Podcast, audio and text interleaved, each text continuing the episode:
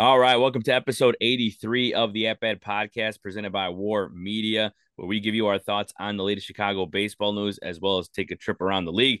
I am Saul Rodriguez, joined by my co-host Miles Porter, as well as Gabe Wilkins, who has his own podcast, The State of Gabe, available on Spotify. How we doing, everybody? How we doing, Miles? Hey, do, doing good. I just want to point out that I saw Caitlin Clark drop the the most quiet 35 against Northwestern last night, bro. Oh yeah, I saw they oh, were playing. What, what, was the final, what was the final score? Oh, I think it was like 110 to 70 something, 170. It was 100 to 70 something. And this team is just out of this world, bro. I just I knew that she was real when she hit this little hezzy step back three. I was like, oh, okay, see you in the WNBA. Got it. Understood. It was Dude. so quick, bro. Such a quick trigger. Oh my gosh.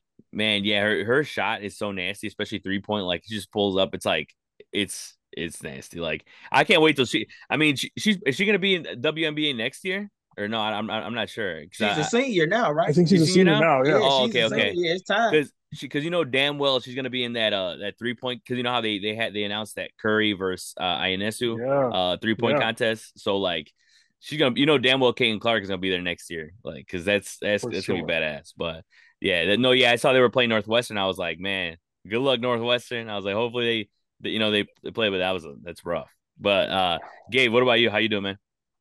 I'm doing great, man. It's, it's 50 degrees outside. It's sunny for the first time in a long time in the, in the city of Wynn. Glad to see that. Um, heard about the Caitlin Clark performance. I knew a couple people that was on here doing media work for it. That's cool to see. Um, but outside of that, I'm doing well in spite of a slow free agency period in MLB. Oh yeah, and you mentioned you mentioned the weather. Fifty-one degrees right now here is short weather, so uh, definitely enjoying it.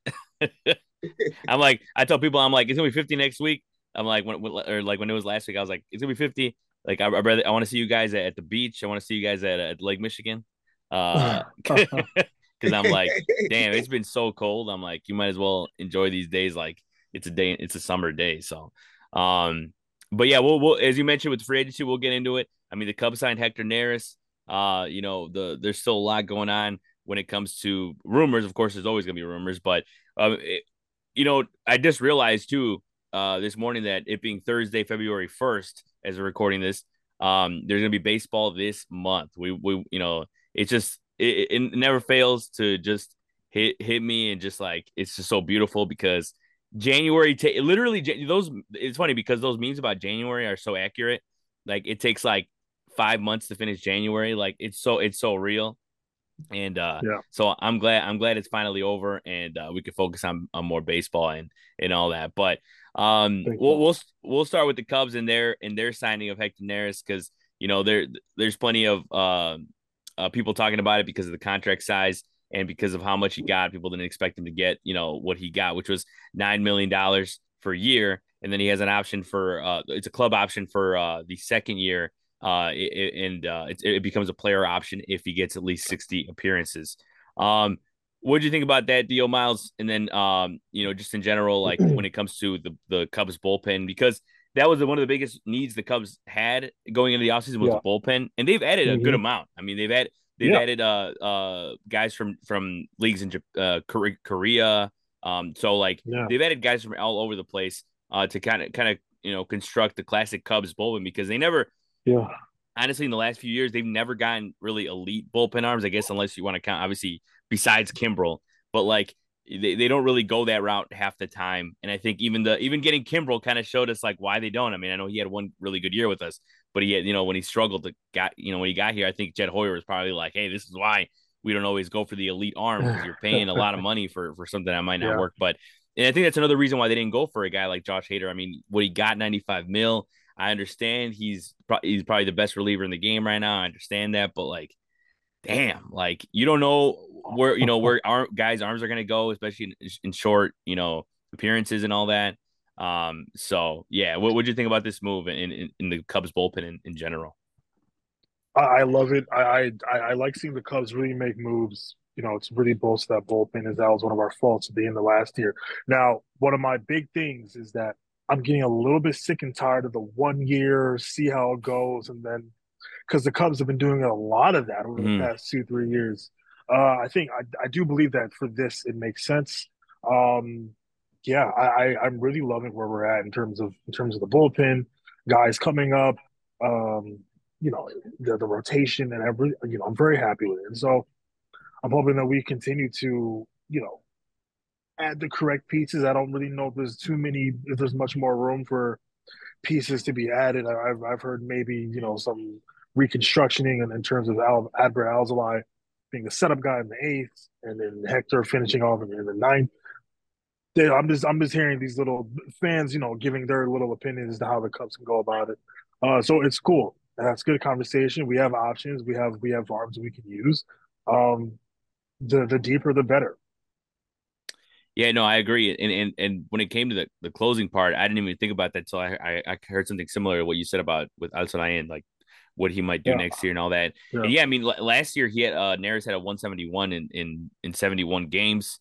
Um, and uh, he had two saves, but you look at prior years, he has closed before. He was in the Phillies on on, on uh, those up and coming Phillies teams, and he had 28 saves, 26 saves. So he's done it yeah. before.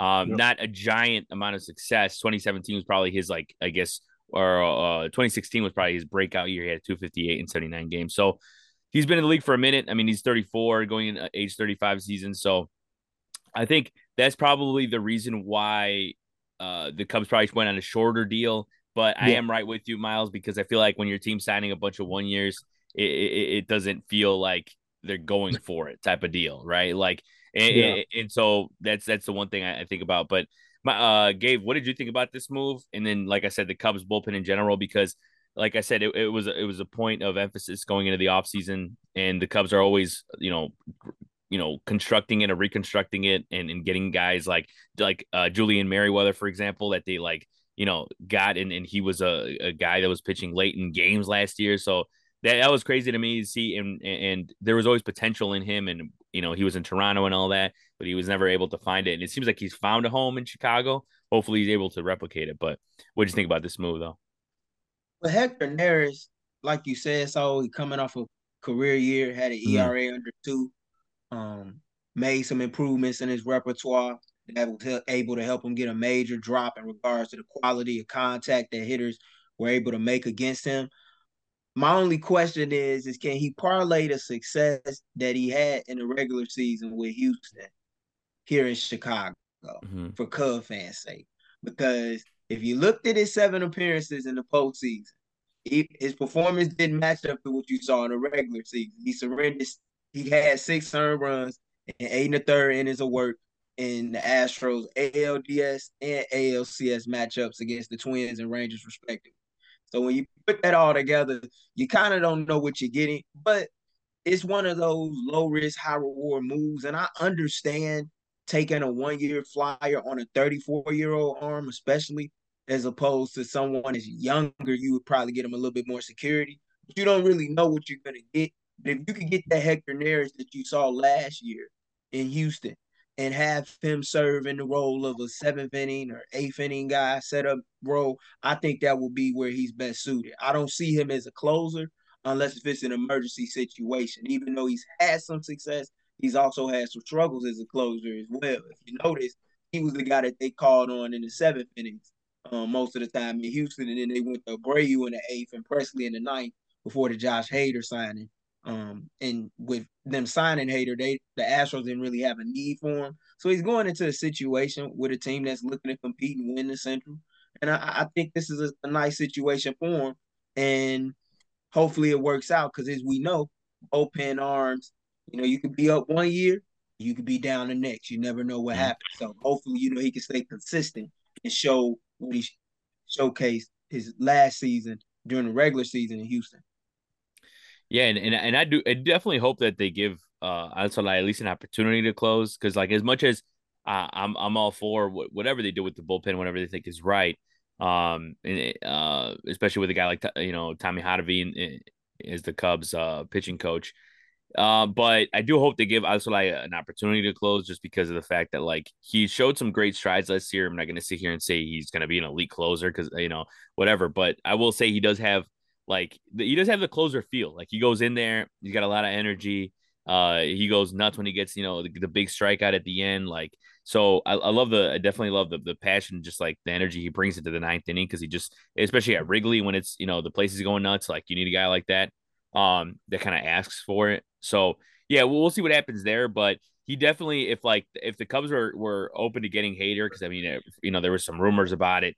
Um, then some people were like, yeah, also that would be a you know great setup man. In that case, obviously, you know, you, you let you let Hader close. So it's it's, it's going to be real fascinating to see how the Cubs bullpen you know turns the page in this year to see the guys that came up, like I said, Merryweather that you know that um you know that they got for for a short deal and and was able to you know get stuff done. So um on the other side of things uh as well, you know Cody Bellinger update, you know because of course he's still not signed anywhere and apparently the it came out last week that he hasn't gotten an offer from anybody uh and it, it, Jon Heyman reported that that he doesn't see him landing anywhere, you know, but Chicago basically uh, with the Cubs. But I just don't know what to make of it. I mean, there's it could go anywhere. Uh, and yeah, Miles. I mean, that says it all. I mean, just like just uh, honestly just so tired of hearing about this Bellinger thing until he signs somewhere. Uh, but what, yeah, it, it really point. is. It really is just like hearing, oh, he's you know he's rumored here, blah blah, blah this, and then but and, and apparently too though because I'm like thinking to myself, okay, so the, the the Cubs are one of the last teams there. Um, if he signs with us, I'm sure it'll be cheap, right? And I heard that, and then apparently it was reported that it's still around the ballpark of 200 mil. And I'm not saying he doesn't deserve it or anything like that, as but in my opinion, like I just wish it'd be less than that. But I understand that with the market, I understand uh, with what other players have gotten, I understand with what he did last year. So we'll, we'll see what happens. But uh, uh, Gabe, what did you think about like, or what do you think about the fact that no team has made him an offer, and just the way that you know it looks like you know Boras Ball um, and how it's going. I mean, this thing, this thing honestly is probably going to go into March, in my opinion. I don't see how it ends anytime soon. You brought up the the name that I was going to bring up, Scott Boras. Yeah, he has a stranglehold all over mm-hmm. the market right now. Mm-hmm. No one wants to offer Cody Bellinger a contract. No one wants to offer Blake Snell a contract. Yep. And I get that the Cubs are the only team, according to sources that are respected in the industry, that are the, uh, are the team that had the best chance of getting them. But mm-hmm. nobody's talk about the San Francisco Giants. They yep. still got a lot of money over there in the Bay mm-hmm. Area. Mm-hmm. And I know they're having a tough time attracting free agency. Yeah. A free, a free agents over there. But if you're able to get Cody Bellinger over there, I, I don't I don't see how you how you how you can't do it, especially if you make an offer that's bigger than the Cubs offer. Yeah. Like I, I am not I'm not one of these people who think, well, oh, the Cubs just have the upper hand. Yeah, they they mm-hmm. do technically, but even if he were to resign with the Cubs, right? I, I don't know if I could see him resigning on a multi-year deal unless if it's exactly what Scott Boras wants. Mm-hmm. Like they're playing hardball, man. They're playing yeah. a lot of hardball. I, I can see a lot of guys in Scott Boras camp the top four free agents really still on the board, signing one year deals at this point. Mm-hmm. You got to, man. But unless if you're gonna get something that you just can't refuse. I, I, it's I've never seen a situation like this, honestly, where you have four players all on the market: Chapman, Bellinger, Snell, and Montgomery, sitting without any offers. I just I I I can't recall the last time I've seen it. So when I look at Bellinger's situation, I'm I'm if I'm a Cub fan, I'm kind of concerned. I'm very. Oh concerned. my gosh! Yes. I'm very concerned. If I'm a Cub fan. Yeah, I mean, uh, trust me. Yeah, I'm I'm right, I'm right there with you. But at the same time, I, I feel like the, over the last couple months, I'm also just kind of realizing, like, I'm also kind of just getting myself ready just to go into the season without Cody Bellinger. You, you know what I mean? Like, you you, yeah. you you you know, and the thing is, and the thing is, we've talked about this before. The depth that the Cubs have in the minors with you know PCA. Not that not that PCA is going to start in in the majors. Um, he might, but not not that he's. it doesn't look like that's the plan. But if PCA starts in the majors, you have that. You could you could have uh well you could shuffle around and do a lot of things you know eh, you know w- center field yeah exactly cases yeah. you know in, waiting on you know in the minors but also like uh they have guys that could play center field you could play Morel out there I don't know his defense I know there's a lot of things that have to be answered but realistically uh, if you play them there like once a week or something. But there's a lot of things you can switch around and move around and, and, and do stuff like that. So I'm not necessarily, I, I do know realistically that if they want to make the playoffs, you're probably going to have to have a guy like Cody Bellinger lineup. I do understand that. Um, but like at the same time, um, you know, I'm just looking at it. They might not get him. So yeah, you're right on that. That like there's definitely a concern there of not getting him at all. But uh, Miles, where do you stand on this right now? Because like I'm right. I'm, you know, you made that face because I'm like, yeah, I agree. Like, dude, just like it's it is exhausting just hearing it over and over again. Like, oh, he's a bit, you know, both the, the Cubs this, the Cubs yeah. that, Cody, Cody Bellinger, and it's like we've literally been doing this for like three months. so, bro, yeah, man. I mean, like, and, I love I love the point that Gabe made. Where like, as, as a as a diehard Cubs fan, this makes me nervous, bro. And, and look, we, we all know Scott Boras is, is, is he likes to get his athletes paid. He got freaking Chris mm-hmm. Bryant 182 million in Colorado, and so I we're talking about someone who's who's demanding a lot of money with a team that is not willing to spend a lot of money. So now we're in this very difficult limbo where it's like, okay, well, well, we got spring training and was it 16 days, 15 days, something like that. Mm-hmm. Um, I mean, pitchers and catchers reporting, but it's still mm-hmm. spring training because other players are reporting in during that time. I just, yeah, I mean, I, I think I'm I'm frustrated, but I don't think it's specifically anyone who like is a Cubs fan that I should be frustrated at in terms of we didn't add anything really offensively. We didn't bring anybody in, so it, it does concern me a little bit when now okay we're, we're we're going in losing a guy that was a key component last year to the success that we had. Granted, I know that these young players can step up and and, and do wonders for us this coming season. It, but it does frustrate me a little bit in being a Cubs fan, where I think we've had added a pitching depth like we should have, kind of like what we touched on earlier earlier in the show, but we haven't really added anything offensively. And I love that we're we're we're banking on some of these younger guys, um, but we also I, I also hope that we also realize we weren't able to finish last year. So, you know, I'm kind of in the middle of things. I'm I'm I'm annoyed with this.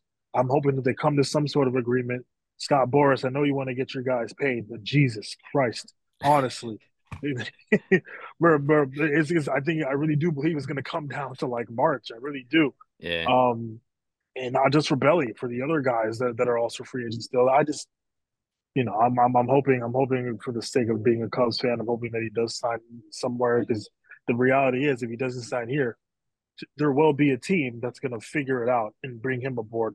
That's what I don't want. I'm tired of us missing out on these kind of things and it biting us years years down the line. That's where I do not want the Cubs to be because it will sting. Yeah, Can you it, imagine it, if a team like the Nationals got Cody Bellinger, man? Oh my! Or No, no, even worse. Like, you know, like you know what? This this can or the really Angels. Happen. that's, that's what I'm thinking about. Yes, that's, a, that's the yes. crazy. And, and, and, you know he's gonna be on a team that's not good, and they're gonna seek to flip him for assets yep. to mm-hmm. stockpile their farm system. Like this is what we getting at. We mm-hmm. we could see something like that. Yeah, trade no, deadline. All of a sudden, he's a St. Yeah. Louis Cardinal. Yeah. That's what I'm worried about. You, you could see something like that. You could. Yeah. Yeah. It, mm-hmm. it, it, yeah, and like th- that's the yeah, I was thinking about that too because you know uh, Miles mentioned you know or you guys mentioned Blake Snell and like the fact that like there's still rumors that you know him and the Angels. I'm just like, come on, man, like it's a just Cy Young Award winner can't get yes. a contract. I wish there was a deadline for this kind of stuff. I really do. Yeah, the, I remember. Yeah, I, I remember Jed was talking about it during the Cubs convention where he also wishes that there was like a deadline. Yeah, yeah, yeah. These deals done. Can't say bad it needs words. To be, my job. At this point, at, at, this point, it needs to be. They kind of got to take a page out the NBA playbook after this offseason. I, I think. Yeah. Uh, yeah. Uh, yes. Manfred or whatever. They're gonna have to to set yeah. something up where you're giving guys a deadline to sign because this is is bad when you're in spring training, whether you're a manager or a player, and you like, is so and so gonna show up? Mm-hmm. He's still not signed. Yes. Like Tim Anderson still out here without a deal. Yeah, yeah. It's, it's like it, it's a it's it, mm-hmm. Jorge Soler. It's a lot yeah. of talent mm-hmm. just sitting around. Yeah, I I, I agree, and I agree, and it works for the NBA and it works for soccer too because they you know they have the, the soccer they have a winter transfer when they have a mm-hmm. summer and a winter transfer uh, window, and if you don't sign, then you're stuck on your team, and that's like the way it is, and um or stuck as a free agent. So yeah, like that they they, they definitely should do that. And, and, there's a lot of things like people were like talking about. There's a lot of things that the MLBPA has to approve for that. That some players don't like for certain reasons, and, and I'm I'm ignorant to it, but like it, I I just don't see how it benefits anybody uh, just waiting it out. Like if anything, MLBPA yeah Yeah, yeah. Like if anything, MLBPA would I, I thought or some of the players would be like, hey, the longer we wait, the less money we get. So you're telling me that we can have a deadline, so maybe I get more money. Like it's it's what it. That's like the one way I think about it. So yeah, I, I definitely don't don't see why some of these guys are sticking around. But all I'm saying is is I'm I'm with you, Miles, and like it is gonna if it's gonna bite us in the ass some way, I, I definitely see. I mean, look at look Rhys Hoskins signing with the Brewers. I already know dude's gonna hit three home runs off of us in like at Wrigley in, in this on a summer day. Like it's it's already gonna happen. I already know. I've seen it. I've seen this movie before. It'll be 120. It'll be a hot day. Yeah, yeah. It'll be it'll, it'll be a hot day. Kyle Hendricks. It'll be like a late game home run as well. And yeah, mm-hmm. I can see it. I know it. I've been there. I've lived this. Yep. Yep. So that's how I'm just and, like. And so ah. that's another good point that you made, where it's like, you know, if, if there is a deadline that they put, and all of a sudden, you know, teams don't meet that deadline, and now you have players who are stuck in free agency. That sucks as yeah, well. Yeah, yeah. Uh-huh. And and so and, and I think like the thought of that kind of being like, hey, we got to get this guy signed with the team, or he's not playing. I think, I think that is more than enough. That would be more than enough motivation for certain agents or certain players or yeah. whatever, because we don't want to see that. But mm-hmm. if it stuff like this cannot happen. Yeah. Tim Anderson not being on the team bugs the hell out of me. But we yeah. saw from him last year in Chicago. I know that's not TA. I just know yeah. it's not.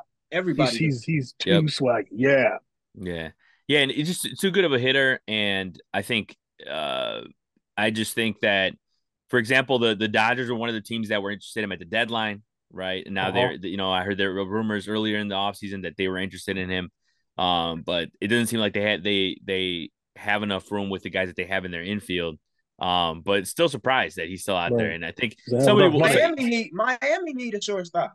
Yeah, there you go. Like, like yeah. I, I, thought about the possibility of maybe the White Sox bringing him back. Yeah, on a one yeah. deal to play second. Yeah, yeah. Like, but yeah. but the question is, is does he want to play second? Like, true, that is true. A lot. Right. And, and, yeah. and, the, and the main issue is you have stars on the market still. Yeah, Mm-hmm. It's not like yes. guys that's fringe level role players, glue guys, mm-hmm. fighting to make yeah. the roster. Like, you got top dogs still sitting at the crib with yeah. no offers. Mm-hmm. Like that's that's amazing to me. Mm-hmm. mm-hmm.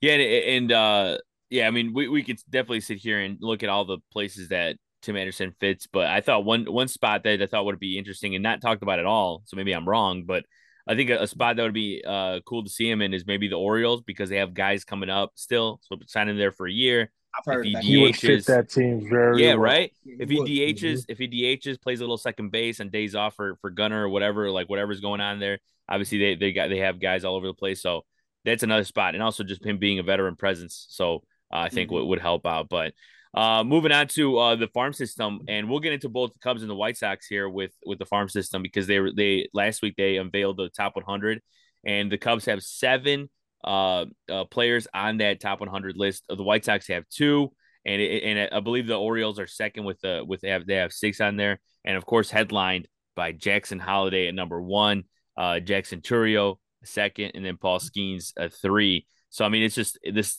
it's crazy to me to see uh uh you know that that amount of Cubs on there. Uh, but I'm not also not surprised.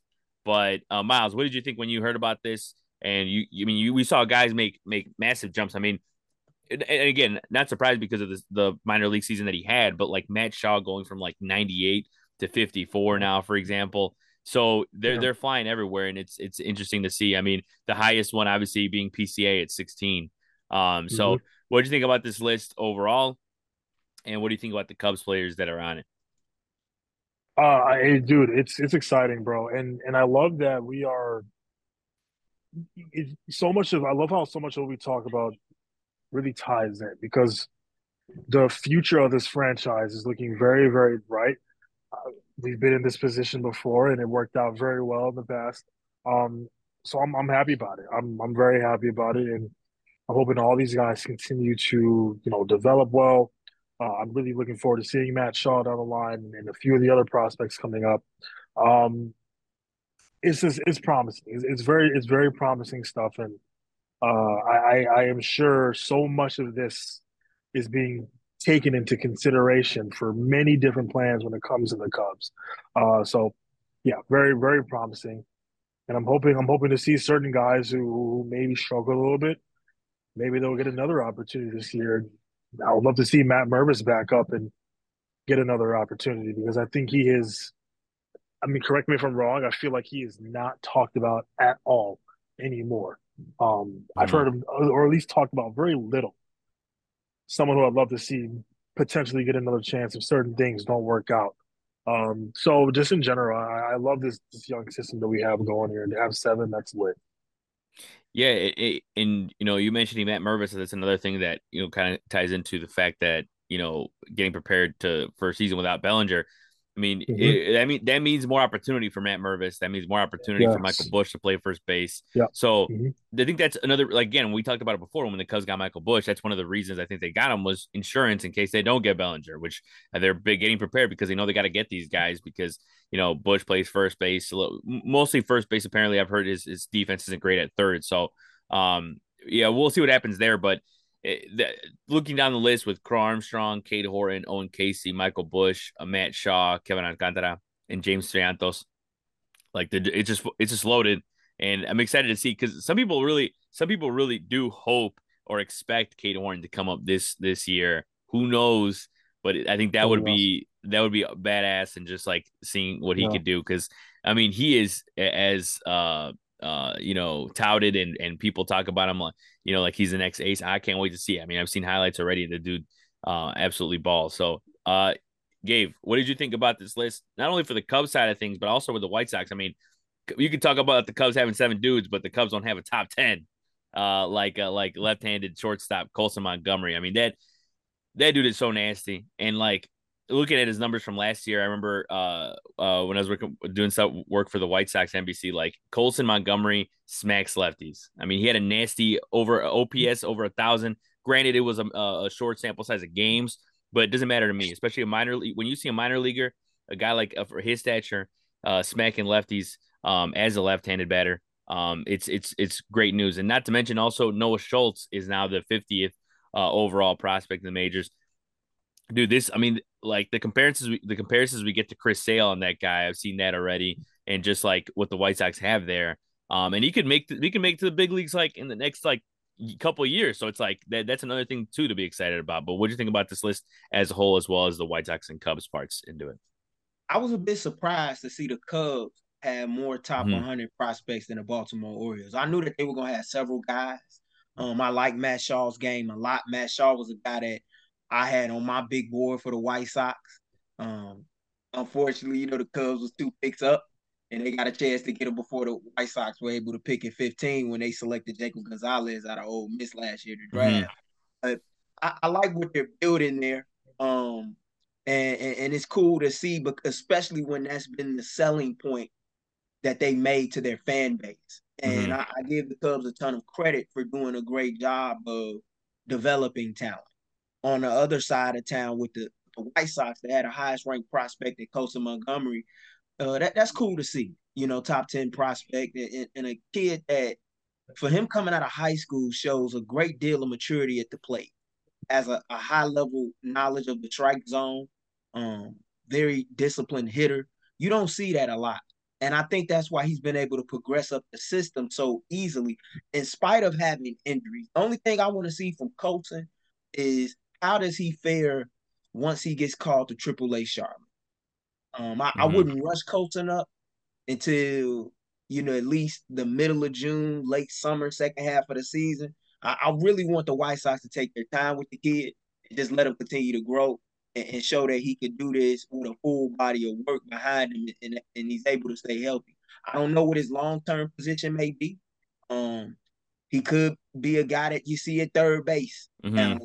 but he he's shown and made tremendous strides defensively as short to stick there, you know, in the interim time once he's called up. He don't have nobody blocking him from short at this time on the current 40 man roster.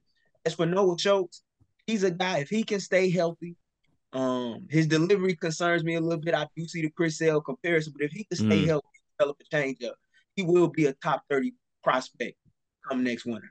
I guarantee you that. And he gets more innings behind him. He'd be nice. We also got Edgar Quero, who is a top 10 catcher.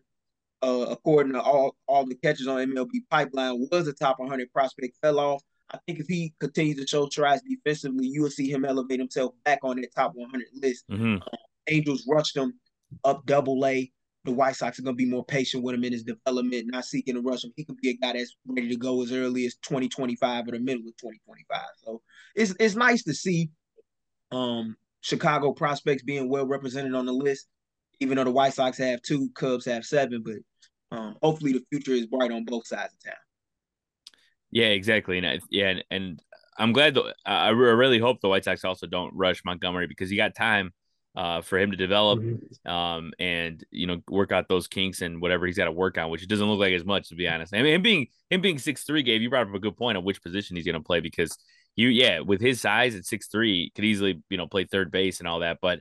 I mean, we we've seen a shortstop like him in the big leagues, and I've heard also comparisons to Corey Seager because I mean Corey Seager six four, um, so yeah, we'll, we'll see what happens there. But I know definitely um, this one of the guys that I'm excited to watch on the south side Very for athletic. sure. Exactly. Yeah, exactly. Uh, but Miles does have to go. He's at work, so I want to uh, send off Miles. Appreciate you coming out, man, and uh, and uh, we'll see we'll see you next week. And uh, like I said, thanks for coming out, man. Thanks, fellas. I'll see you on the next one. Uh, by the way, happy Black History Month. Oh yeah. Yes, sir. Yeah. yeah, yeah, yeah. I'll talk to you guys soon. You guys take it easy. All right, bro. Too, take man. it easy.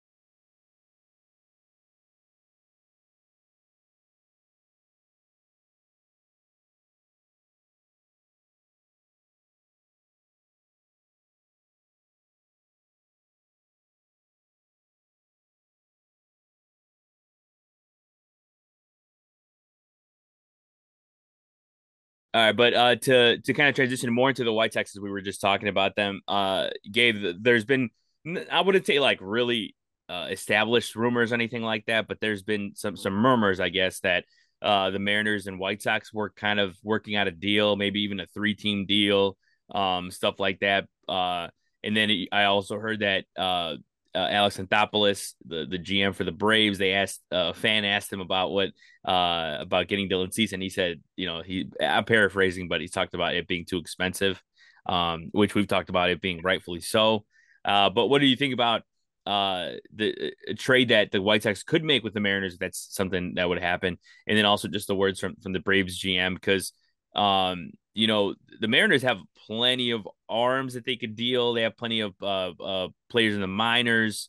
Um, it's really, really fascinating to see what they would do there because they, even the uh, people have talked about again, no rumors here, but people have talked about how they would even be a nice dance partner with the Cubs because they, you know, even like I'm not saying they're doing this, but like you're telling me there's a deal that we could work out where you we send a prospect Christopher Morel for like a George Kirby, like I'm all in, honestly, because that's uh, George Kirby's uh, a hell of a, a, hell of an arm. So, what what do you think about the Mariners uh, rumors, as well as um, Alex Anthopoulos talking about it being too expensive? Because the Braves, of course, have uh, I don't know if they have I don't know if they have the prospects for it necessarily. Ultimately, when it comes down to it, they have a nice they have some nice players, but uh, like we've always said, that there's better there's better teams out there to trade with. I think that's what the White Sox are waiting for.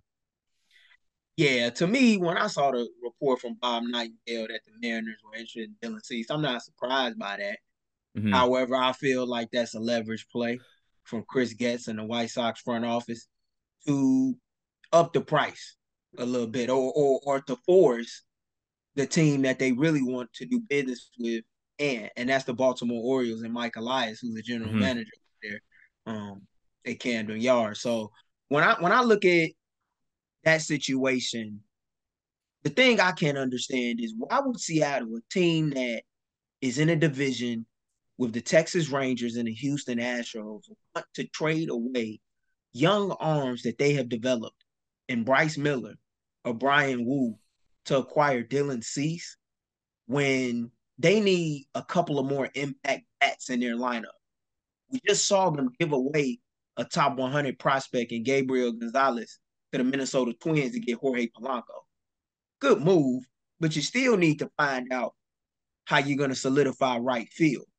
I know you bought Mitch Haniger back, but you, are you sure you you trust Mitch Haniger, that's been injury prone over the years, and when healthy has provided you with some solid numbers, but can you can you count on that as he gets a little bit older?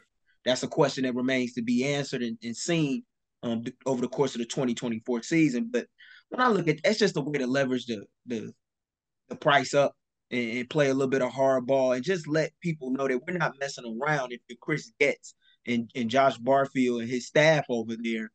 Because unless if the Mariners are putting up Bryce Miller, Cole Emerson, and Lazaro Montes, who's drawn many comparisons to Yordan Alvarez with his left-handed stroke from the plate and um, tremendous power that he exhibits, could have easily been a top 100 prospect and is on the fringe of being one. Unless you're giving up those three players, there's no need to really be talking business with Seattle. Although mm-hmm. the one upside, if you do want to do a potential trade with the Mariners, if you're the White Sox or you're a White Sox fan, they have shown that they know how to develop players rather well within their system. I know most people look at Jarred Kelenic and say that may not be true, but most people fail to realize that Jarred Kelenic was a Mets prospect before he became a Mariners prospect. Just mm-hmm.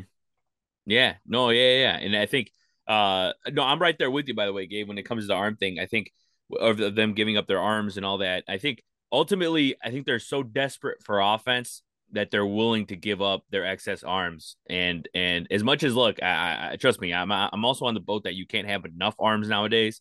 Absolutely. So I don't right, and, and you have uh, guys in the rotation that you know they definitely um, they have a stacked rotation when it comes to young arms. But yeah, I think they're just so desperate for offense, man. It's like that they're getting. I mean, the fact that they, hey, no disrespect to Jorge Polanco because he's a good player, but they definitely need something more than that. Like when I saw that deal, I was like, I was like, man, I mean, okay, so it's it's it's a push in the right direction, but ultimately you need you know more. And that's why that's why we talked about uh, the fact that they they got rid of Kelenic, which was a little strange because they got rid of offense there.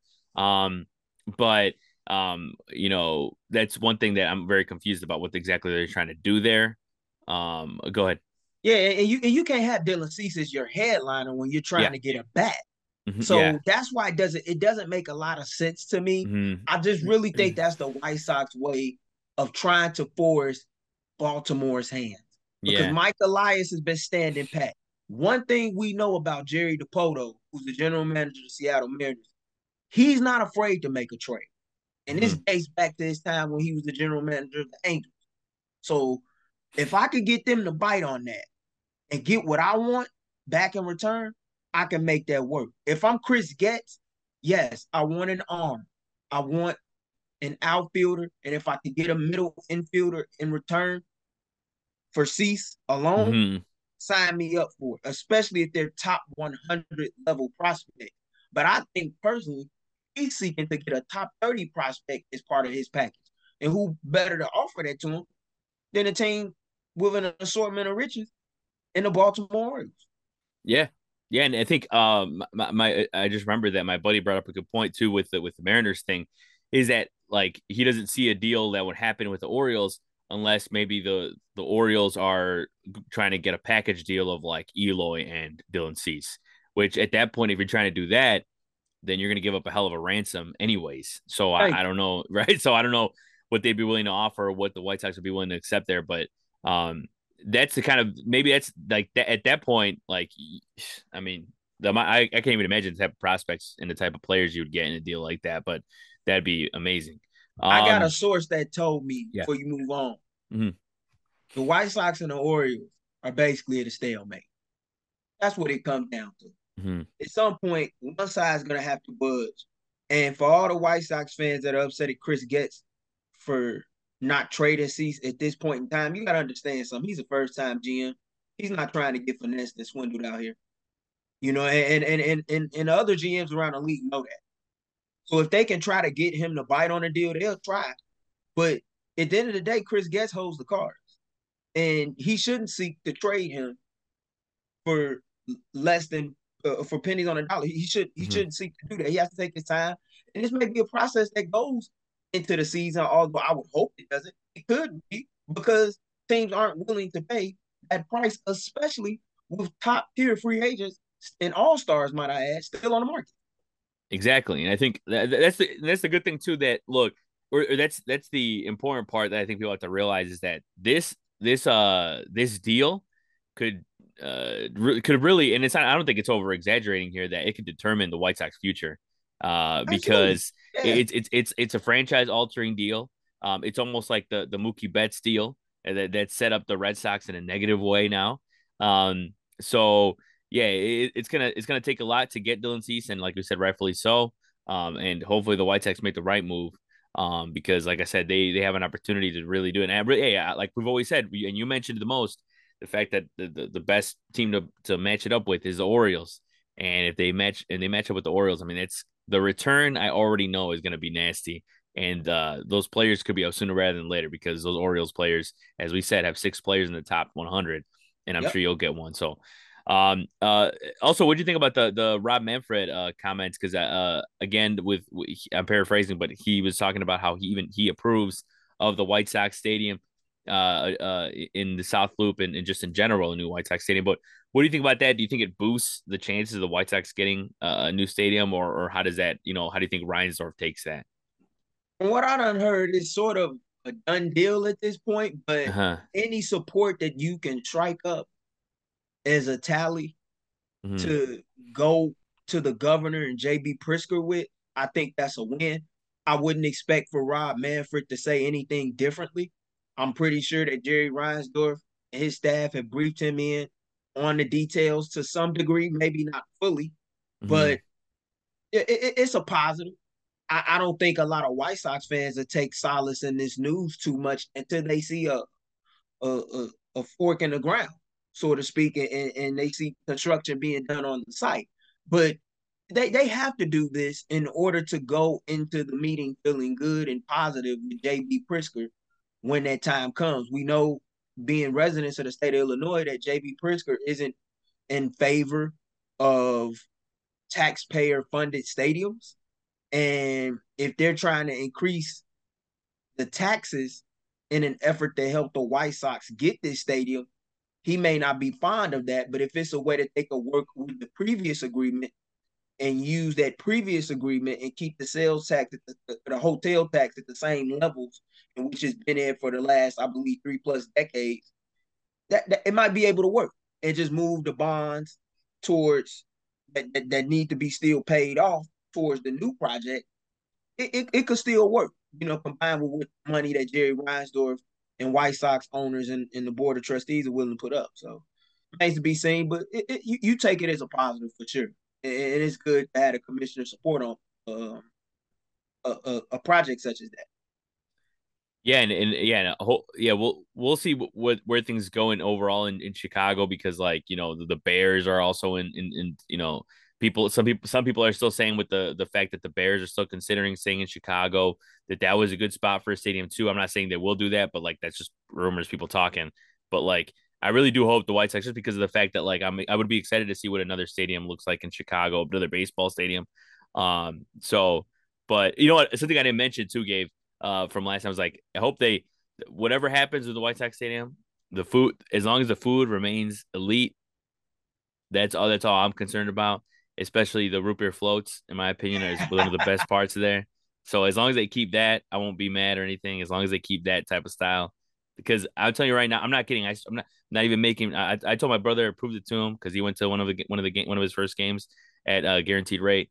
But that mm-hmm. root beer float, in my opinion, is like one of the best root beer floats you can get anywhere. I'm not even kidding. I've tried it multiple I, I know a lot of it's, people who like the root really beer good. floats, the, the, the real onions. And I'll yeah. say this: you, you know what would be real funny about it if they actually do move to Roosevelt and Clark? You would have mm-hmm. both baseball teams playing on Clark Street. Oh yeah. You know, like I, that that would be that would be some funny things. It's funny how things come full circle oftentimes in in life. That that would be real yeah. hilarious to see, but cool nonetheless.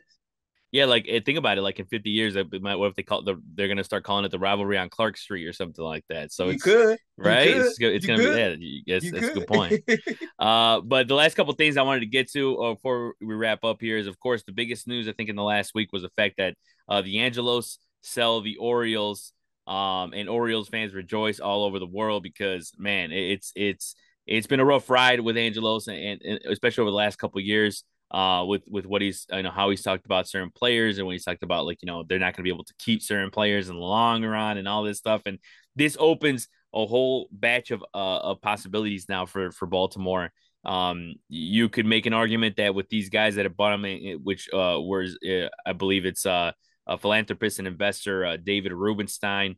Um, he wasn't the only one. I mean, Cal Ripken is part of that uh, that group that that bought the Orioles.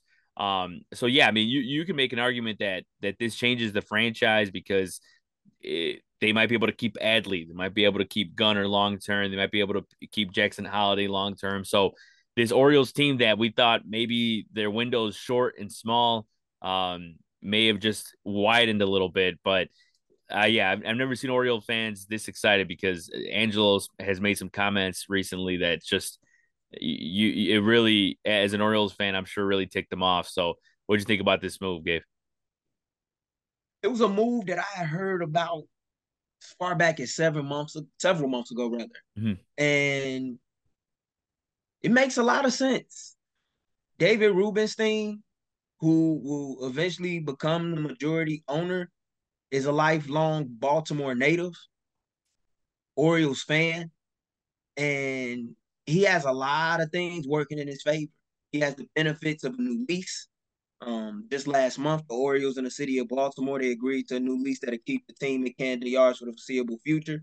We also know that they got the TV deal resolved, and you add that on top of having a plethora of young talent and a guy that has a boatload of money to spend and is invested in the team, being a lifelong fan and, and native of the city, I, I think it's a, a, perfect marriage to tell you the truth. And it hopefully leads to them operating in a different manner than what we've been accustomed to seeing them operate. And maybe it can expedite the process for a potential trade that a lot of hmm. Chicago hmm. White Sox fans like myself would like to see happen. So I, I, I, like the move a lot for the Orioles. Um, they've always been a hallmark franchise when operated and ran well. A lot of people don't know, but back in the 70s and 80s, they had some tremendous years under Earl Weaver, Cal Ripken, and the like. And Cal Ripken being on that ownership board is even cooler to see. You know, so I, I've always liked seeing players that are retired finding their next chapter, being involved with a franchise, especially a franchise that they came up in and played in and, and won a championship with. Um, that that's real cool to see. So I, I'm happy for the fans in the wake of Angelo's comments, who we know wasn't really truly committed to putting the money up. And I think with Rubenstein aboard and his associates, they're damn sure gonna do whatever it takes to put that money up and um, bring a World Series back to Baltimore for the first time since 1983.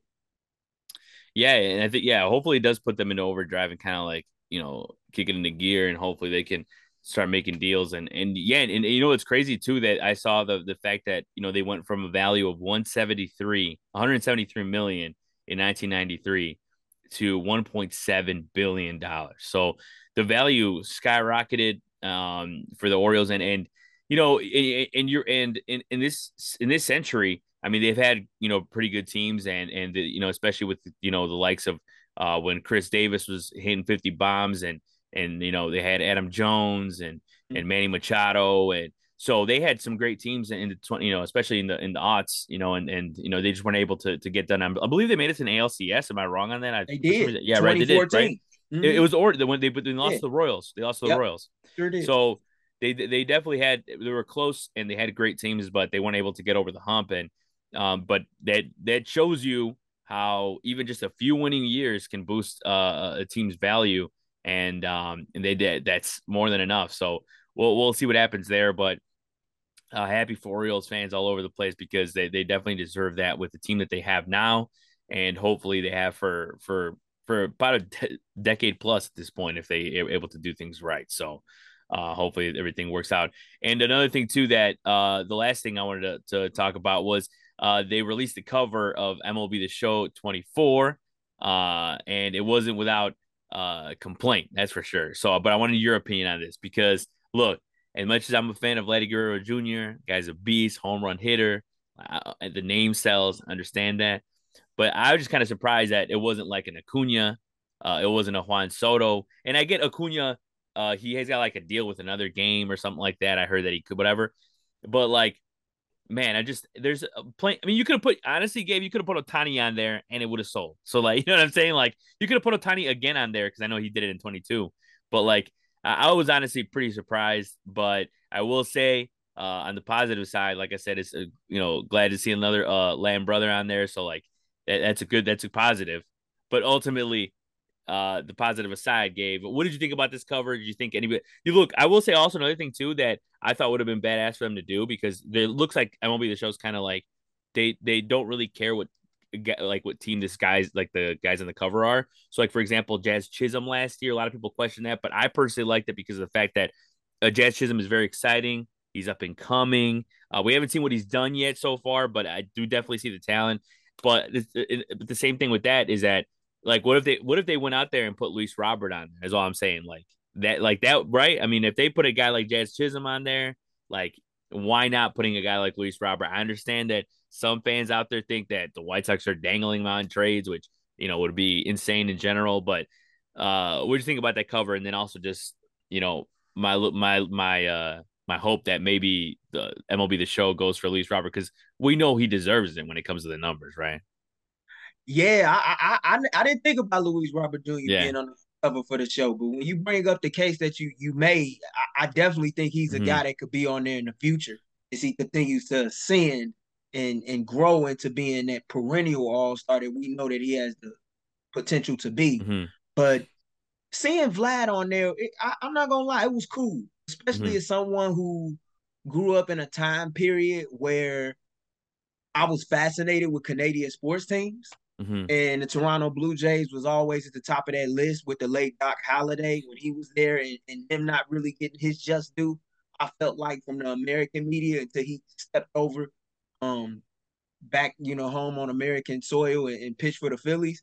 But I, I, I like Vlad getting a chance to have his his son and his son on the cover, especially 18 or 19 years after his father did it when he was with the Angels. So it's kind of like a full circle moment that's real cool to see. I know a lot of people knock him and say, well, his numbers haven't been the same since his 2021 campaign, but he's still, you know, managing to put up solid power numbers, even though they decreased. Hopefully, he can build himself back up to that level he was at in 2021 and, and have an even better year in 2024. But I can't really knock the cover. Um, I think another guy that you could have made a case for being on the cover is Elly De La Cruz. You know, I yeah, like guys yeah. that play with, uh-huh. with, with speed, guys that can impact the game in, in many ways. And um, he came onto the scene last year, even though he kind of fizzled out down the stretch, and mm-hmm. really made the game of baseball exciting for me as a fan to watch. So guys like Elly De La Cruz, Luis Robert Jr. definitely have cases for future years, but I don't have no problem with Vladimir Guerrero Jr. being on the cover and, and representing the franchise north of the border that has some talent. I mean, Bo Bichette could have easily been on the covers. Yeah. There's a lot of young talent in baseball that could be featured on the cover. And to have one of the young players and Vladimir Guerrero Jr. being on there, I, I can't really knock that. I don't I don't have an issue with it. Jordan Brand representative, you know, I, I have no problem with that. Yeah, and and, uh, and, and you're right. Elly De La Cruz would have been a great pick too. I mean, that's he. Yeah, he he went off last year, and uh, but yeah, I mean, uh, it, it I, I can't. I'll definitely say admit that I wouldn't be able to choose. I wouldn't be able to be, be part of the group that chooses because it's really hard to choice, a really hard choice. And also, there's a lot of like stuff you have to go through, kind of like I said with Acuna, like guys are under contract to certain things, can't do certain yeah. things, whatever. So, yeah, that that's true. And and I will say also that Vlad Guerrero, maybe maybe this, you know, uh, you know, has him lock get locked in a little more, and then you know, you never know, he has a big year, hits forty bombs this year, whatever. Um, I mean, he even said like he he said uh this week quote this is my season, so he's he's getting hyped and and uh to, he, he's he's ready to have a big season. So hopefully, one home uh, run derby too. That. Exactly. So yeah. Yeah. Oh, that too, that too. That too. Exactly. So hopefully he's able to do that and and and repeat. You know, we love seeing dudes repeat and uh defend his title. So I can't wait for that. But um, I think it's a good place to wrap things up for this edition of the At Bat podcast presented by WARR Media. I want to thank Miles for coming on. Of course, he went back to work, so appreciate him uh, coming on uh, during his work shift. Uh, I want to appreciate uh, Gabe for coming on as well. Uh, you can check out his podcast, The State of Gabe, available on Spotify. I want to thank everyone for watching. Watch everything WARR Media, as well as our partnership with Sports Zone Chicago, as we do Bears Den as well. Uh, I want to thank everyone for watching. For Saul Rodriguez, Gabe Wilkins. Everyone, peace out.